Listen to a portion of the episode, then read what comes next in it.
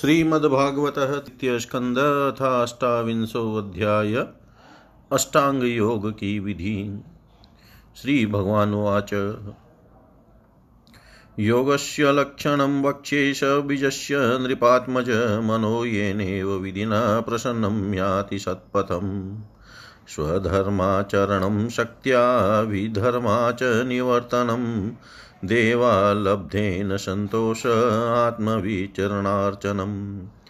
ग्राम्यधर्मनिवृत्तिश्च मोक्षधर्मरतिस्तथा मितमेध्यादनं शश्वद्विविक्तक्षेमसेवनम्।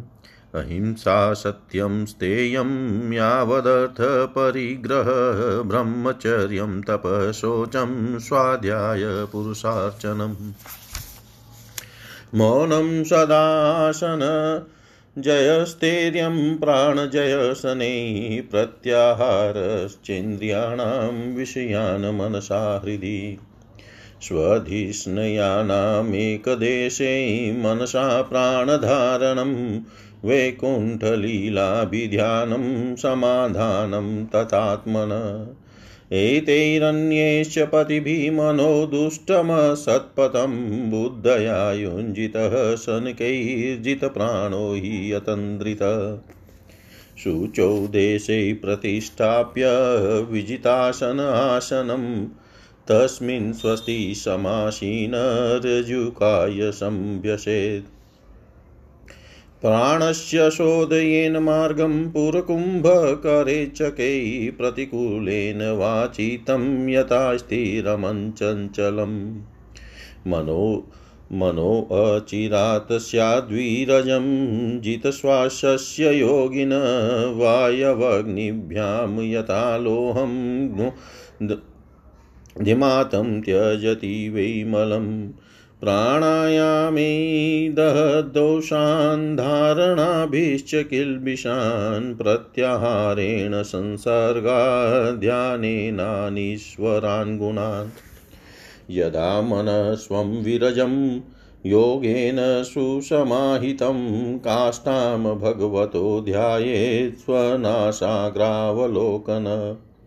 प्रसन्नवदनाम्भोजं पद्मगर्भारुणेक्षणं नीलोत्पलदलश्यामं शङ्खचक्रगदाधरम् लसत्पङ्कज किं जल्कपितकौशेयवाशसं श्रीवत्सवक्षसं भ्राजत् कौस्तुभमुक्तकन्दरम् मतद्वीरे फलकया परितं वन्नमालया परार्घ्यहारवलय किरीटाङ्गदनुपुरम् काञ्चीगुणोल्लसश्रोणीं हृदयाम्भोजविष्टरं दर्शनीयतमं शान्तं मनोनयनवर्धनम्।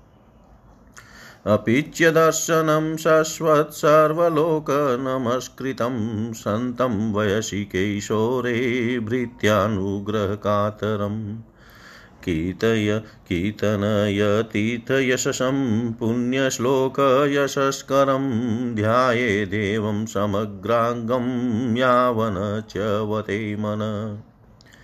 स्थितं व्रजन्तमाशीनं शयानं वा गुहाशयं प्रेक्षणीये हितं ध्यायेच्छुद्धभावेन चेतसा। तस्मिन् तस्मिन् लब्धपदं चितं सर्वावयवसंस्थितं विलक्ष्येकत्र संयुज्यादङ्गे भगवतो मुनि। सञ्चित्तयेद भगवतश्चरणारविन्दं वज्राङ्कुशध्वज सरोरुहलाञ्चनाड्यम् उत्तुङ्गरक्तविलसन्नखचक्रवालज्योत्सनाभिराहत महदभृदयान्धकारम् यच्छौचनिसृतसरितप्रवरोक्तकेन तीर्थेन मूर्धन्याधिकृतेन शिव शिवो भूत ध्यातुर्मनसमले समलशैलनिसृष्टवज्रं ध्याये चिरं भगवतश्चरणरविन्दम् जानुद्वयं जलजलोचनया जनन्या लक्ष्म्याखिलस्य सुरवन्दितया विधातु। ऊर्वो ऊर्वो निर्धाय करपलवरोचिषा यतः संलालितं हृदि विभोरभवस्य कुर्यात्। ऊरुषुपर्णभुजयोरधिशोभमाना वोजो निधीयतशिका कुसुमावभासो। व्यालम्बीपीतवरवाशसि वर्तमान काञ्चीकलापपरिरम्भिनितम्बबिम्बम् नाभिहृदं यत्रात्मयो निधीषणाखिललोकपद्म। व्यूढं हरिन्मणिवृषस्तयोरमुष्य ध्यायेद्वयं विशदहारमयूखगौरम् वक्षौवधिवासं वृषभस्य महाविभूते पुंसा मनोनयननिवृत्तिमादधानम्। कण्ठं च कौस्तुभमणिरधिभूषणार्थं कुर्यान्मनस्यखिललोकनमस्कृतस्य। बाहुश्च मन्दरगिरै परिवर्तनेन निर्निक्तबाहुवलयानधिलोकपालान् सञ्चितये दशशतारमसह्यं तेज शङ्खं च तत्करशो रुहराजहंसम्। कौमौदकीं भगवतो दयितां स्मरेत दिग्धामरातिभटशोणितकर्दमेन मालां मधुव्रतवरुतगिरोपघुष्टां चेत्यस्य तत्त्वममलं मणिमणस्य कण्ठे।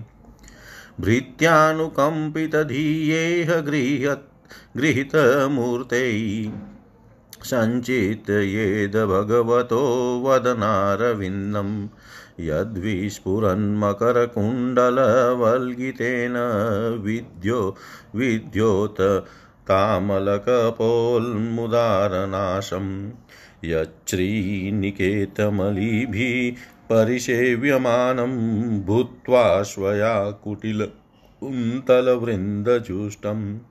मीनद्वयाश्रयं दीक्षिपदब्जनेत्रं ध्यायेन मनोमयमतन्द्रित उल्लसद्भ्रू। तस्यावलोकमधिकं कृपयाति घोर तापत्रयोपशमनाय निसृष्टमक्ष्णो। स्निग्ध स्निग्धस्मितानुगुणितं विपुलप्रसादम् ध्यायेच्चिरं विततभावना भावनया गुहायाम् आशं हरेरवनताखिललोकतीव्रशोकाश्रुसागरविशोषणमत्युदारम् सम्मोहनाय रचितं निजमाययास्य भ्रूमण् भ्रूमण्डलं मुनिकृते मकरध्वजस्य। ध्यानायनं प्रहसितं बहुलाधरोष्टभाषारुणा इततनुद्विजकुन्दपङ्क्ति ध्यायेत स्वदेहकुहरे अवसितस्य विष्णो भक्त्याद्रयार्पितमना न पृथगधिद्रक्षेत् एवं हरो भगवती प्रतिलब्धभावो भक्त्या द्रवदधृदय उत्पुलकप्रमोदात् औत्कण्ठ्यबाष्पकलया मुहुरध्यमानस्तच्चापि चितबडिशं शनकैर्वियुक्तै मुक्ताश्रयं यर्हि निर्विषयं विरक्तं, निर्वाणमृच्छति मनसहसा यथाचि। आत्मानमत्र पुरुषोऽव्यवधानमेकम् अन्वीक्षते प्रतिनिवृतगुणप्रवाह सोऽप्येतया चरमया मनसो निवृत्तिया तस्मिन् महिम्न्यवसितः सुखदुःखबाह्यो। हेतु त्वमप्यस्यसति करतरि दुःखयो यत स्वात्मन विदत उपलब्धपरात्मकाष्ठ देहं च तं न चरमस्थितमुत्थितं वा सिद्धो विपश्यति यथो यतोऽद्य गमत्स्वरूपं दैवादुपेतमथ देववशादपेतं वासो यथा परिकृतं मदिरामन्दान्ध।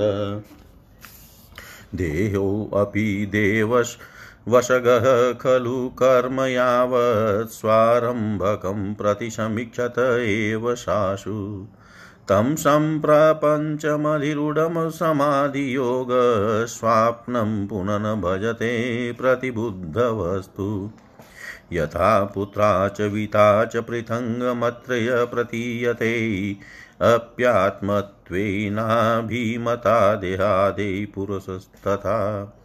यथोल्मुखाद्विषफुल्लिङ्गां धूमाद्वापि स्वसम्भवात्थप्यात्मत्वेनाभिमतात्यथाग्निपृथुगुल्मुखान् भूतेन्द्रियान्तकरणात् प्रधाना जीवसंज्ञितात् आत्मा तथा पृथग्दृष्टा भगवान् ब्रह्मसंज्ञित सर्वभूतेषु चात्मानं सर्वभूतानि चात्मनि चेतानन्यभावेन भूतेष्विव तदात्मताम् स्वयोनिषु यथा ज्योतिरेकं नानाप्रतीयते, योनिनां गुणवैषम्या तथात्मा प्रकृतो स्थितः तस्मादिमां स्वां प्रकृतिं देवी सदसदात्मिकां दुर्विभाव्यां पराभाव्य स्वरूपेणावतिष्ठते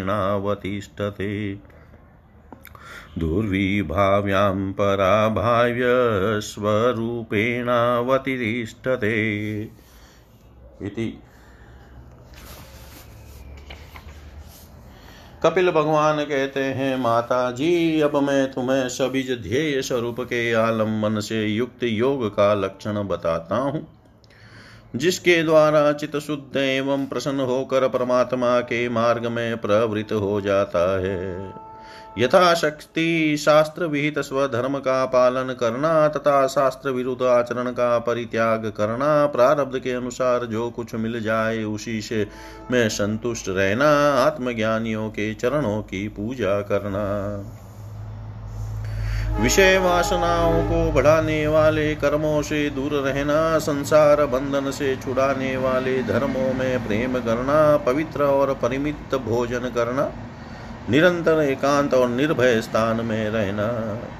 मन, वाणी और शरीर से किसी जीव को न सताना, सत्य बोलना, चोरी न करना, आवश्यकता से अधिक वस्तुओं का संग्रह न करना, ब्रह्मचर्य का पालन करना, तपस्या करना, धर्म पालन के लिए कष्ट सहना, बाहर भीतर से पवित्र रहना, शास्त्रों का अध्ययन करना, भगवान की पूजा करना।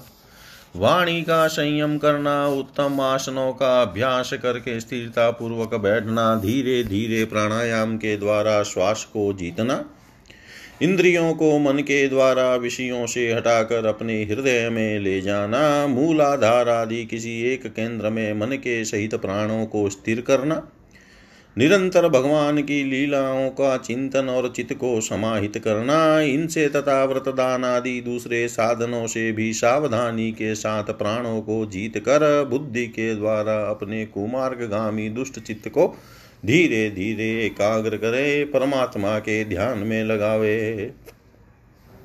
पहले आसन को जीते, फिर प्राणायाम के अभ्यास के लिए पवित्र देश में कुल मृग चर्मादि से युक्त आसन बिछावे। उस पर शरीर को सीधा और स्थिर रखते हुए सुखपूर्वक बैठकर अभ्यास करे। आरंभ में बाएँ नासिका से पूरक, कुंभक और रेचक करे। फिर इसके विपरीत दाहिनी नासिका से प्राणायाम करके प्राण के मार्ग का शोधन करे, जिससे चित स्थिर और निश्चल हो जाए। जिस प्रकार वायु और अग्नि से तपाया हुआ सोना अपने मल को त्याग देता है उसी प्रकार जो योगी प्राणवायु को जीत लेता है, उसका मन बहुत शीघ्र शुद्ध हो जाता है। अतः योगी को उचित है कि प्राणायाम से वात पितादि जनित दोषों को धारणा से, पापों को, प्रत्याहार से विषयों के संबंध को और ध्यान से भगवत विमुख करने वाले राग द्वेषादि दुर्गुणों को दूर करे।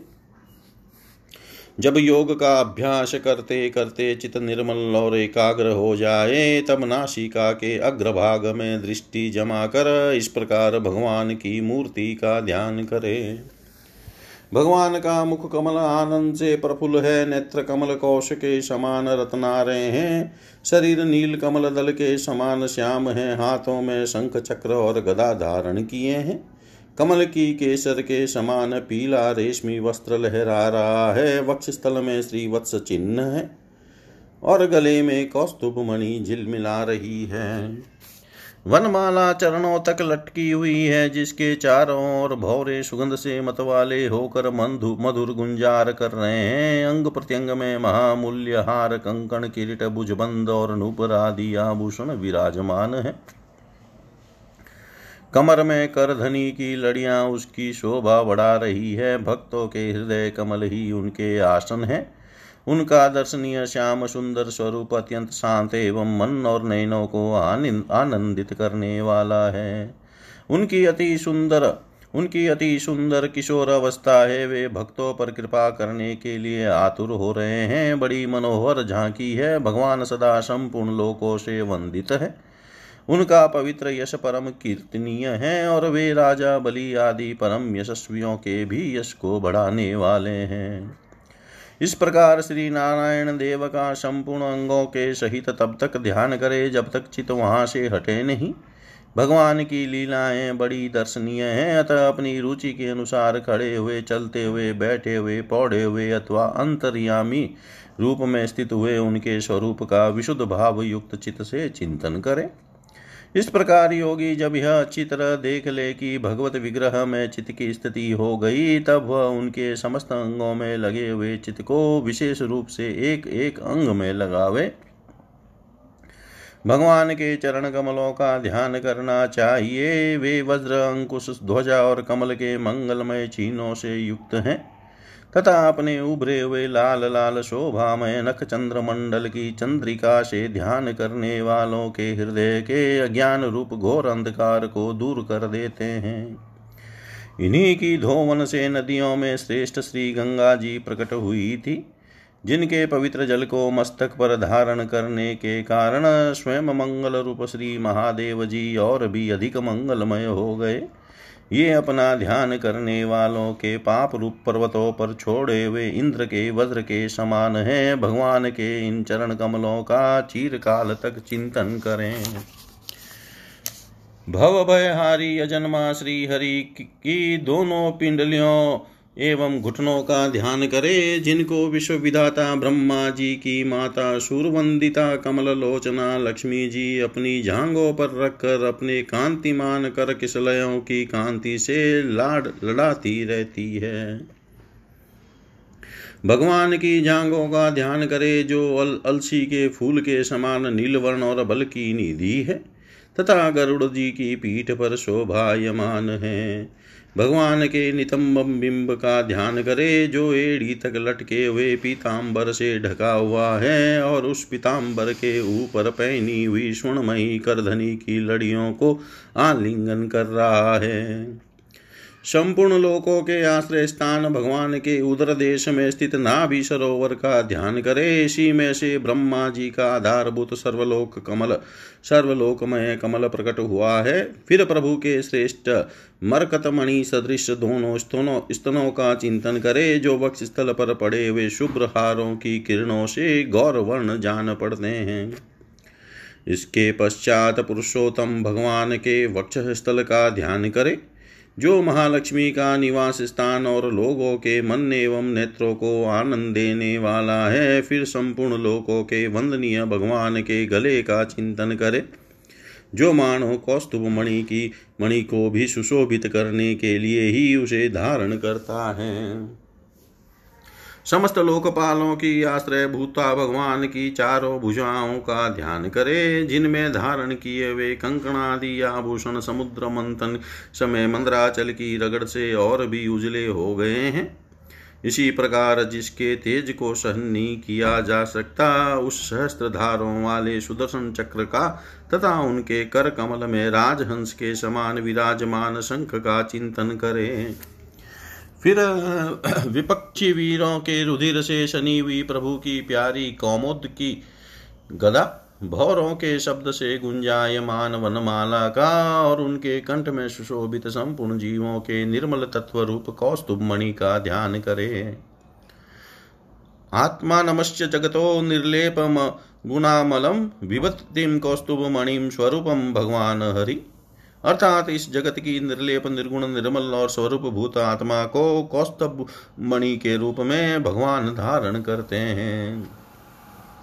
भक्तों पर कृपा करने के लिए ही यहाँ साकार रूप धारण करने वाले श्री हरि के मुख कमल का ध्यान करे, जो सुधड़ नासिका से सुशोभित है और झिल मिलाते हुए मकराकृत कुंडलों के हिलने से अतिशय प्रकाशमान स्वच्छ कपोलों के कारण बड़ा ही मनोहर जान पड़ता है।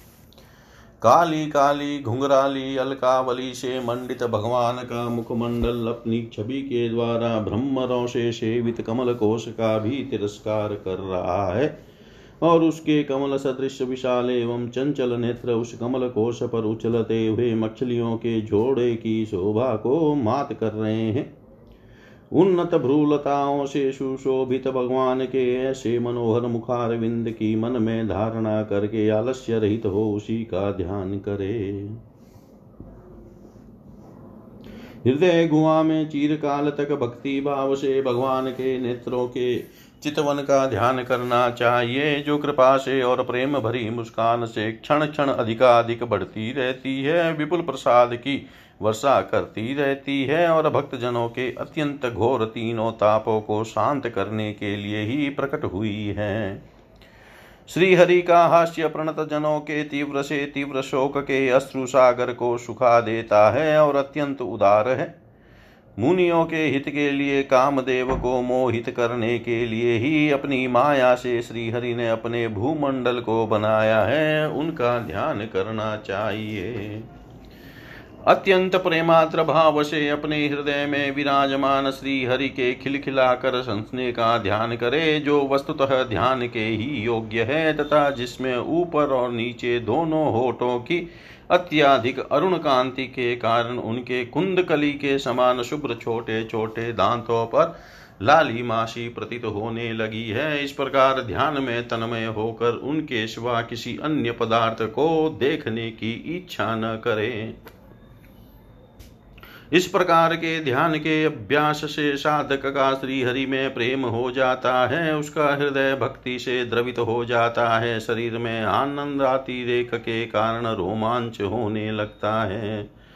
उत्कंठा जनित प्रेमाश्रुओं की धारा में वह बारंबार अपने शरीर को नहलाता है और फिर मछली पकड़ने के कांटे के समान श्रीहरि को अपनी ओर आकर्षित करने के साधन रूप अपने चित्त को भी धीरे धीरे ध्येय वस्तु से हटा लेता है।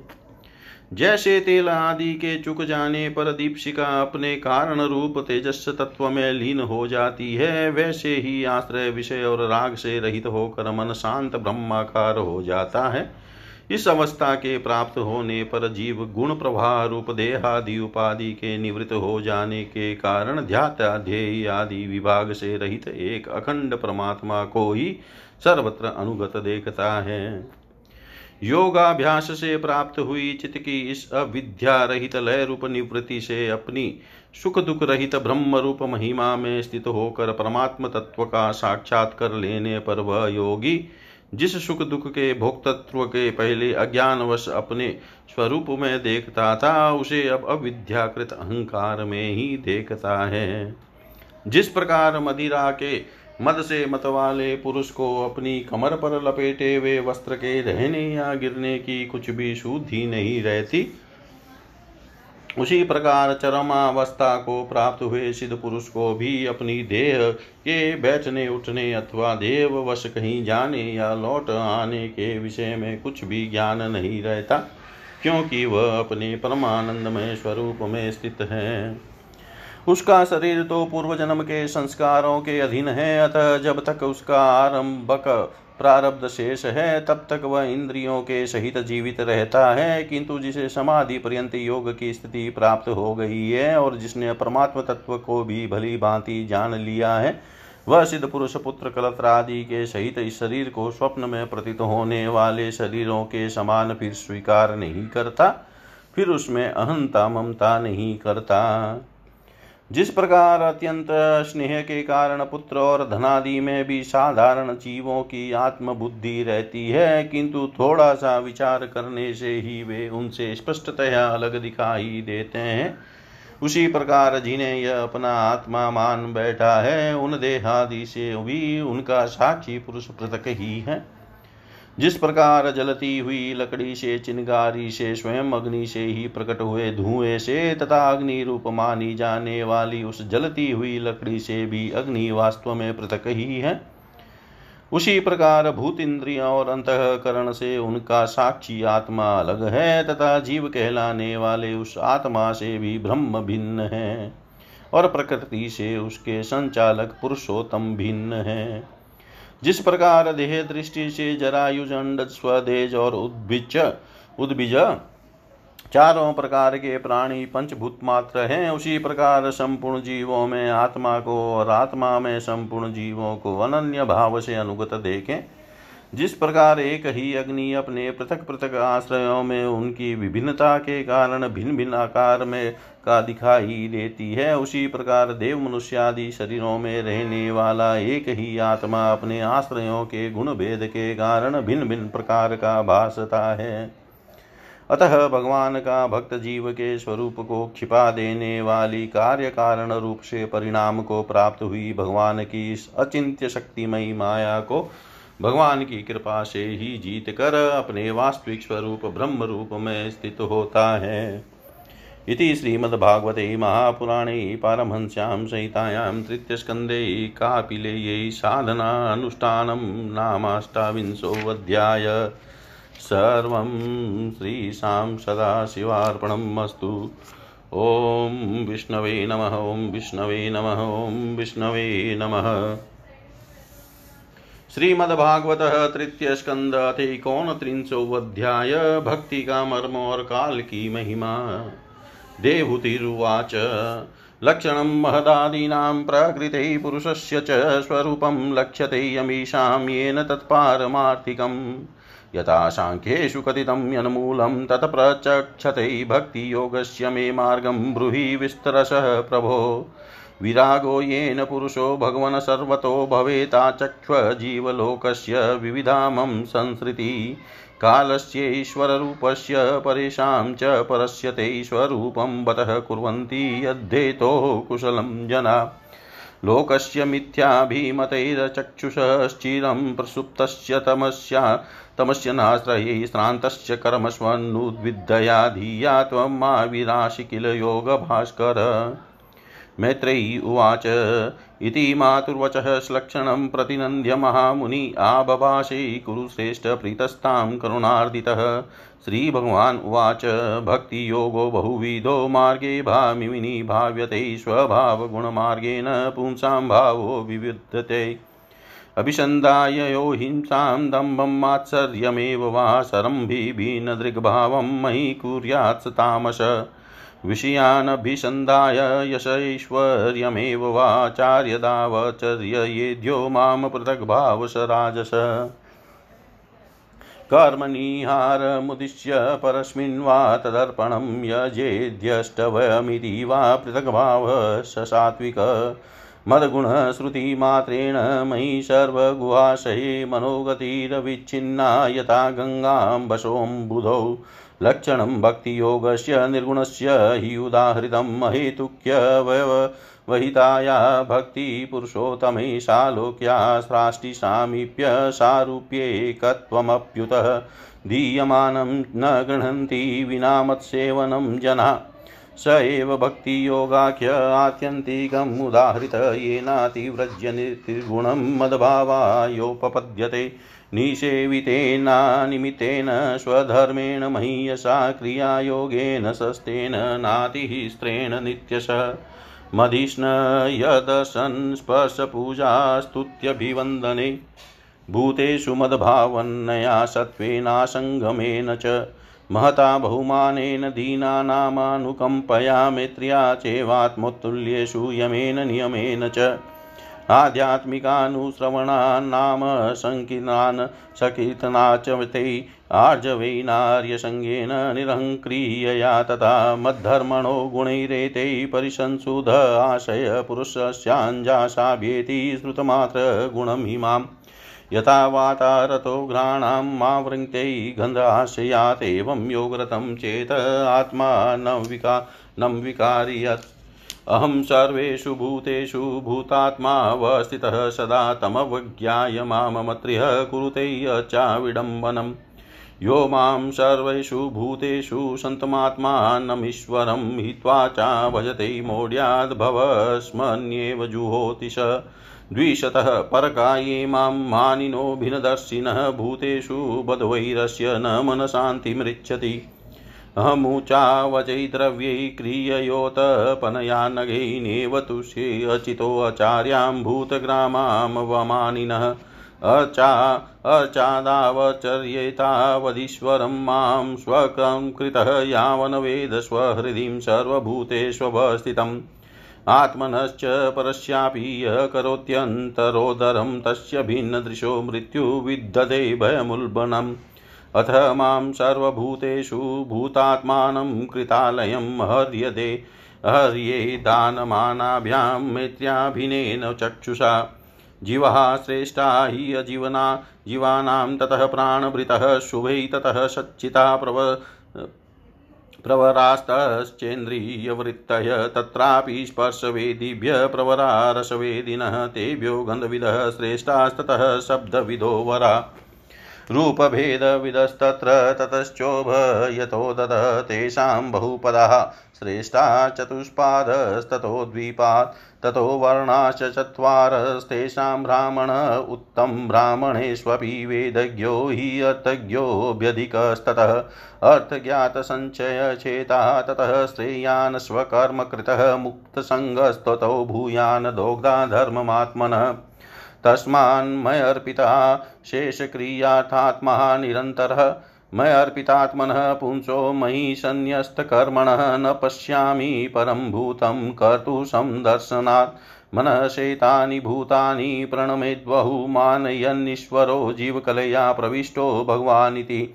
भक्तियोगश्च योगश्च मया मानव्यदु व्युदीरिते ययो रे कते कतरेणेव पुरुष पुरुषं व्रजेत्। एतद्भगवतो रूपं ब्रह्मणः परमात्मनः परं प्रधानं पुरुषं देवं कर्मविचेष्टितं रूपभेदास्पदं दिव्यं काल इत्यभिधीयते। भूतानां महदादीनां यतो भिन्नदृशां भयम्।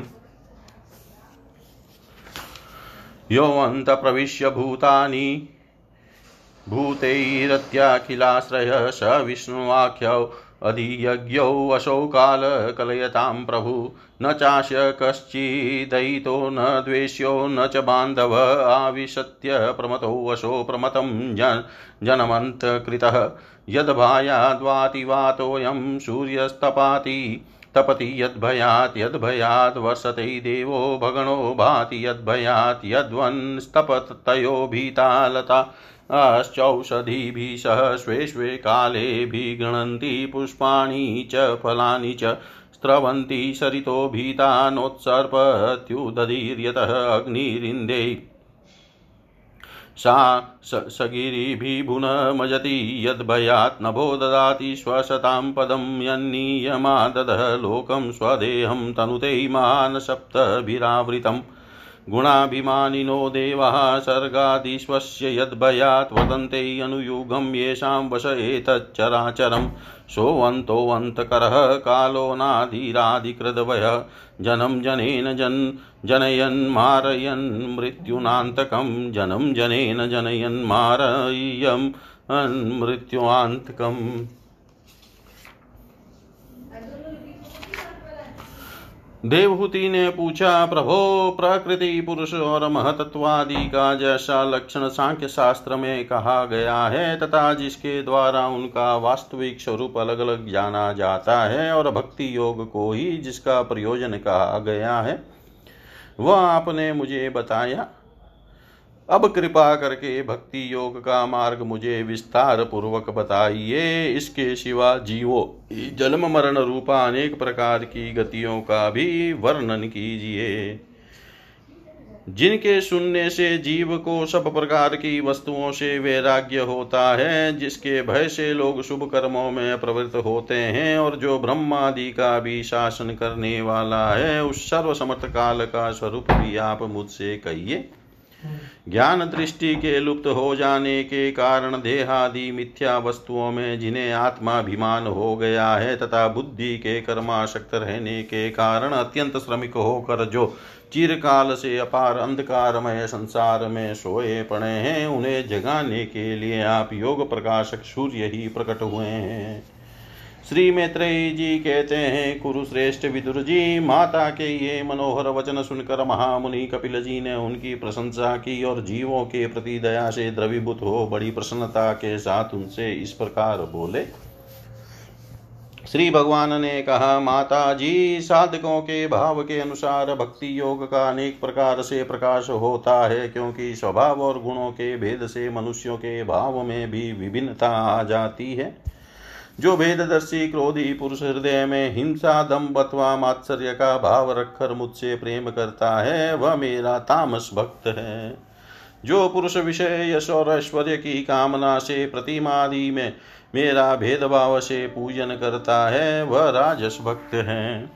जो व्यक्ति पापों का क्षय करने के लिए, परमात्मा को अर्पण करने के लिए और पूजन करना कर्तव्य है, इस बुद्धि से मेरा भेदभाव से पूजन करता है, वह सात्विक भक्त है। जिस प्रकार गंगा का प्रवाह अखंड रूप से समुद्र की ओर बहता रहता है, उसी प्रकार मेरे गुणों के श्रवण मात्र से मन की गति का तेल धारावत अविचिन्न रूप से मुझ सर्वांतर्यामी के प्रति हो जाना तथा मुझ पुरुषोत्तम में निष्काम और अनन्य प्रेम होना, यह निर्गुण भक्ति योग का लक्षण कहा गया है। ऐसे निष्काम भक्त दिए जाने पर भी मेरी सेवा को छोड़कर सालोक्य शास्त्री, सामीप्य सारूप्य और सायुज्य मोक्ष तक नहीं लेते। भगवान के नित्य ध्यान में निवास, भगवान के आस, भगवान के नित्य धाम में निवास। सालोक्य, भगवान के समान ऐश्वर्य भोग श्राष्टि भगवान की नित्य समीप्त सामीप्य, भगवान सा रूप और सायुज्य। भगवान के विग्रह में समा जाना, उनसे एक हो जाना या ब्रह्म रूप प्राप्त कर लेना मोक्ष। भगवत सेवा के लिए मुक्ति का तिरस्कार करने वाला यह भक्ति योग ही परम पुरुषार्थ अथवा साध्य कहा गया है। इसके द्वारा पुरुष तीन गुणों को लांग कर मेरे भाव को मेरे प्रेम रूप, प्राकृत स्वरूप को प्राप्त हो जाता है। निष्काम भाव से श्रद्धा पूर्वक अपने नित्य नैमित्तिक कर्तव्यों का पालन कर, नित्य प्रति हिंसा रहित तो उत्तम क्रिया योग का अनुष्ठान करने, मेरी प्रतिमा का दर्शन, स्पर्श, पूजा, स्तुति और वंदना करने, प्राणियों में मेरी भावना करने धैर्य और वैराग्य के अवलंबन, महापुरुषों का मान, दीनों पर दया और समान स्थिति वालों के प्रति मित्रता का व्यवहार करने, यम नियमों का पालन अध्यात्म शास्त्रों का श्रवण और मेरे नामों का उच्च स्वर से कीर्तन करने से, तथा मन की सरलता सतपुरुषों के संग और अहंकार से त्याग से, अहंकार के त्याग से मेरे धर्मों का, भागवत धर्मों का अनुष्ठान करने वाले भक्त पुरुष का चित अत्यंत शुद्ध होकर मेरे गुणों के श्रवण मात्र से अनायास ही मुझमें लग जाता है। जिस प्रकार वायु के द्वारा उड़कर जाने वाला गंध अपने आश्रय पुष्प से घ्राणेन्द्रिय तक पहुँच जाता है, उसी प्रकार भक्ति योग में तत्पर और राग द्वेषादि विकारों से शून्य चित परमात्मा को प्राप्त कर लेते हैं।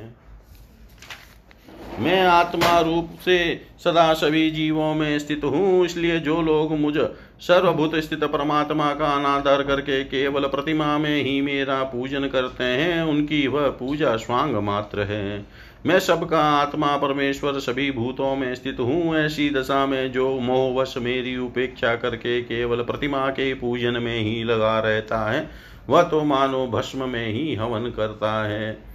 जो भेददर्शी और अभिमानी पुरुष दूसरे जीवों के साथ वैर बांधता है और इस प्रकार उनके शरीरों में विद्यमान मुझ आत्मा से ही द्वेष करता है, उसके मन को कभी शांति नहीं मिल सकती।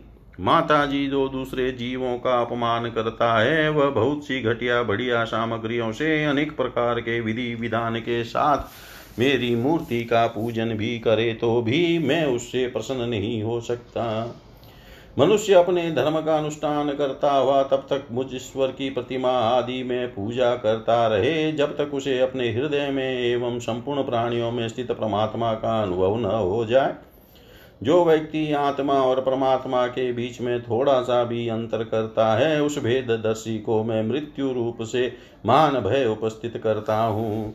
अतः संपूर्ण प्राणियों के भीतर घर बनाकर उन प्राणियों के ही रूप में स्थित मुझ परमात्मा का यथा योग्य दान मान मित्रता के व्यवहार तथा समदृष्टि के द्वारा पूजन करना चाहिए।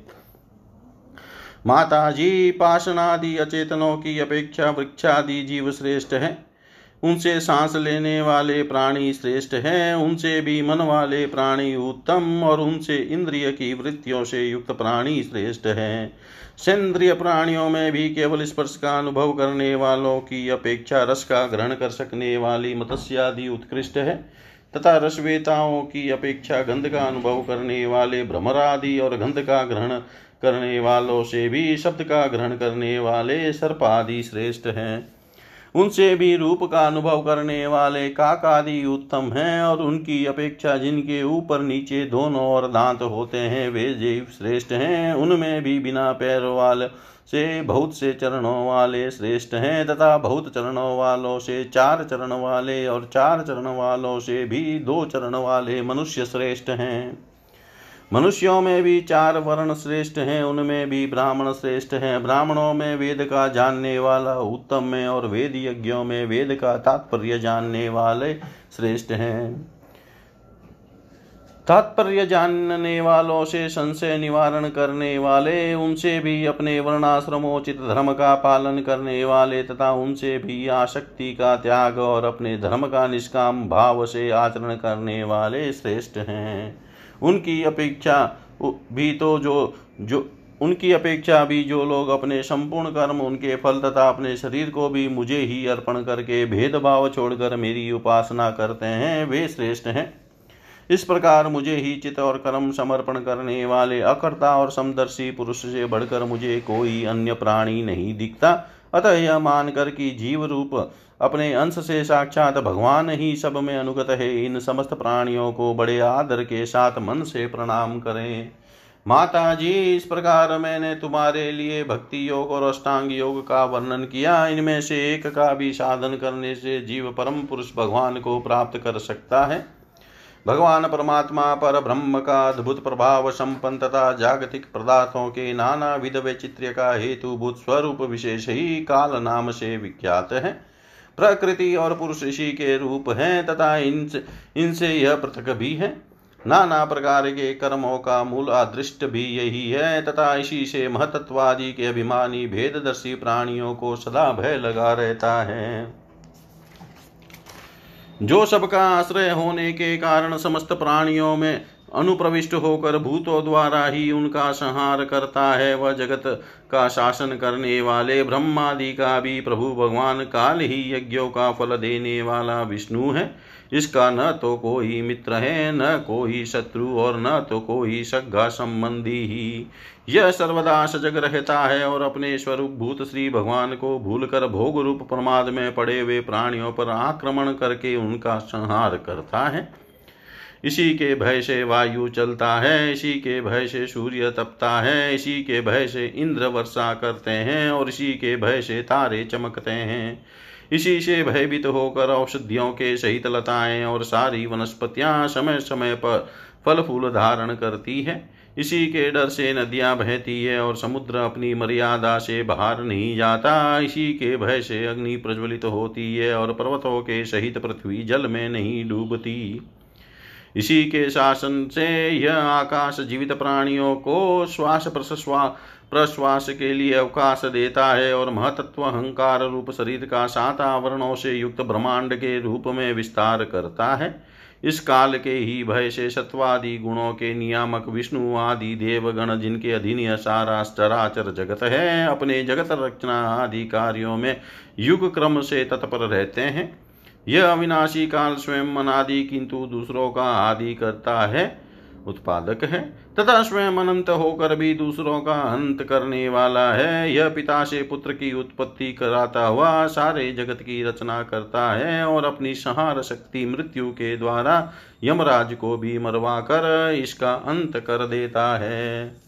इति श्रीमद्भागवते महापुराणे पारमहंस्यां संहितायां तृतीयस्कन्धे कापिलेयोपाख्याने एकोनत्रिंशोऽध्याय। सर्वं श्रीशां सदाशिवार्पणम् अस्तु। ॐ विष्णवे नमः विष्णवे नमः विष्णवे नमः।